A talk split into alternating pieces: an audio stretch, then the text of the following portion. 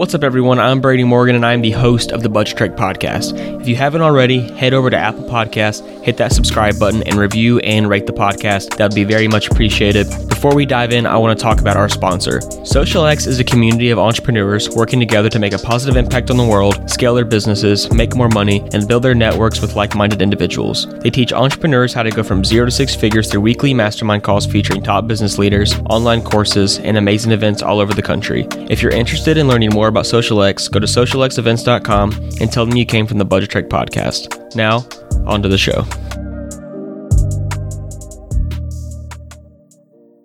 What's up, everybody? My name is Brady Morgan. I'm the host of the Budgetrek podcast, and you're here for part two of the series How I Paid Off $14,159.14 of credit card debt in five months.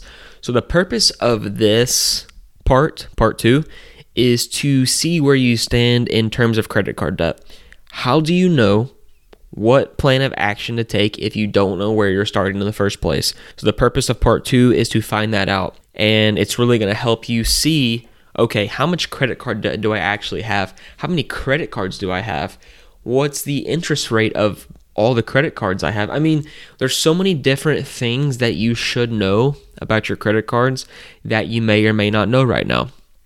But the purpose of this part of the three part series is to go through that. So I want to give a little story. So if you listen to part one, it was about solidifying your why. And by now you should have your why.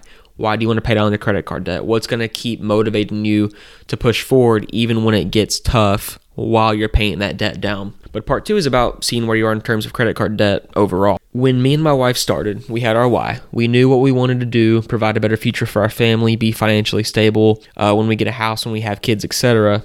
But we still didn't know where we were at. I knew that we had four credit cards.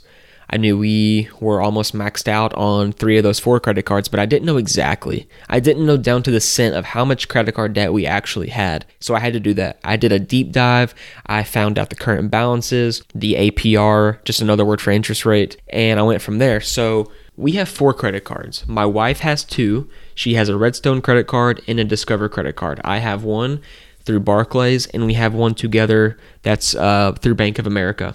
The Bank of America one was almost maxed out. The Barclays one was almost maxed out. And the Redstone one was like 70 to 75% of the way to being maxed out. The Discover, on the other hand, was at zero. So at least we had one of them paid off. But when you added all those balances together, it was about 13.8, 13.9, maybe even closer to 14,000. And you have to take into account interest that we were paying, but we knew where we were at we knew how much balance we had in credit card debt total, and that was really helping us solidify where we're starting. If you don't know where you're starting, it's really hard to take a plan of action to change that. And yes, it might be really discouraging for some people who have a lot of credit card debt, but at that point, when you see where you're starting, immediately reflect back to your why. Why do you want to get rid of this credit card debt? How is it going to benefit you in the long run by getting this debt taken care of? Because regardless of where you're starting, you can take control of it, but you have to be committed to it.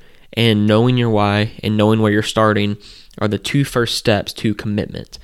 Part three, which is going to be next week, is actually developing a plan of action to attack this credit card debt. Again, for the resource that goes along with this series, go to my website www.budgetrek.com. Go to the resources tab. There's an Excel file. Download it to your computer. If you haven't done part one already in that Excel spreadsheet, go ahead and do it and listen to that episode and then complete part two, which is this episode. So, just a little overview of what part two actually entails in the Excel spreadsheet.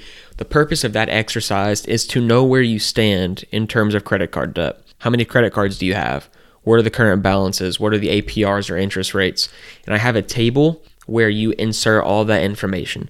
And if you need help with how to actually do that, I do have a box titled If You Need Help that kind of runs through the steps. And then I have an example to the right of that box that kind of lays out how the box should look when you're finished with it. If you need help further than that, please reach out to me, Brady at budgetrek.com. And I promise you, once we are finished with this three part series, you will have a clear picture of where to go in terms of your credit card debt and how to attack it. We'll see you next week.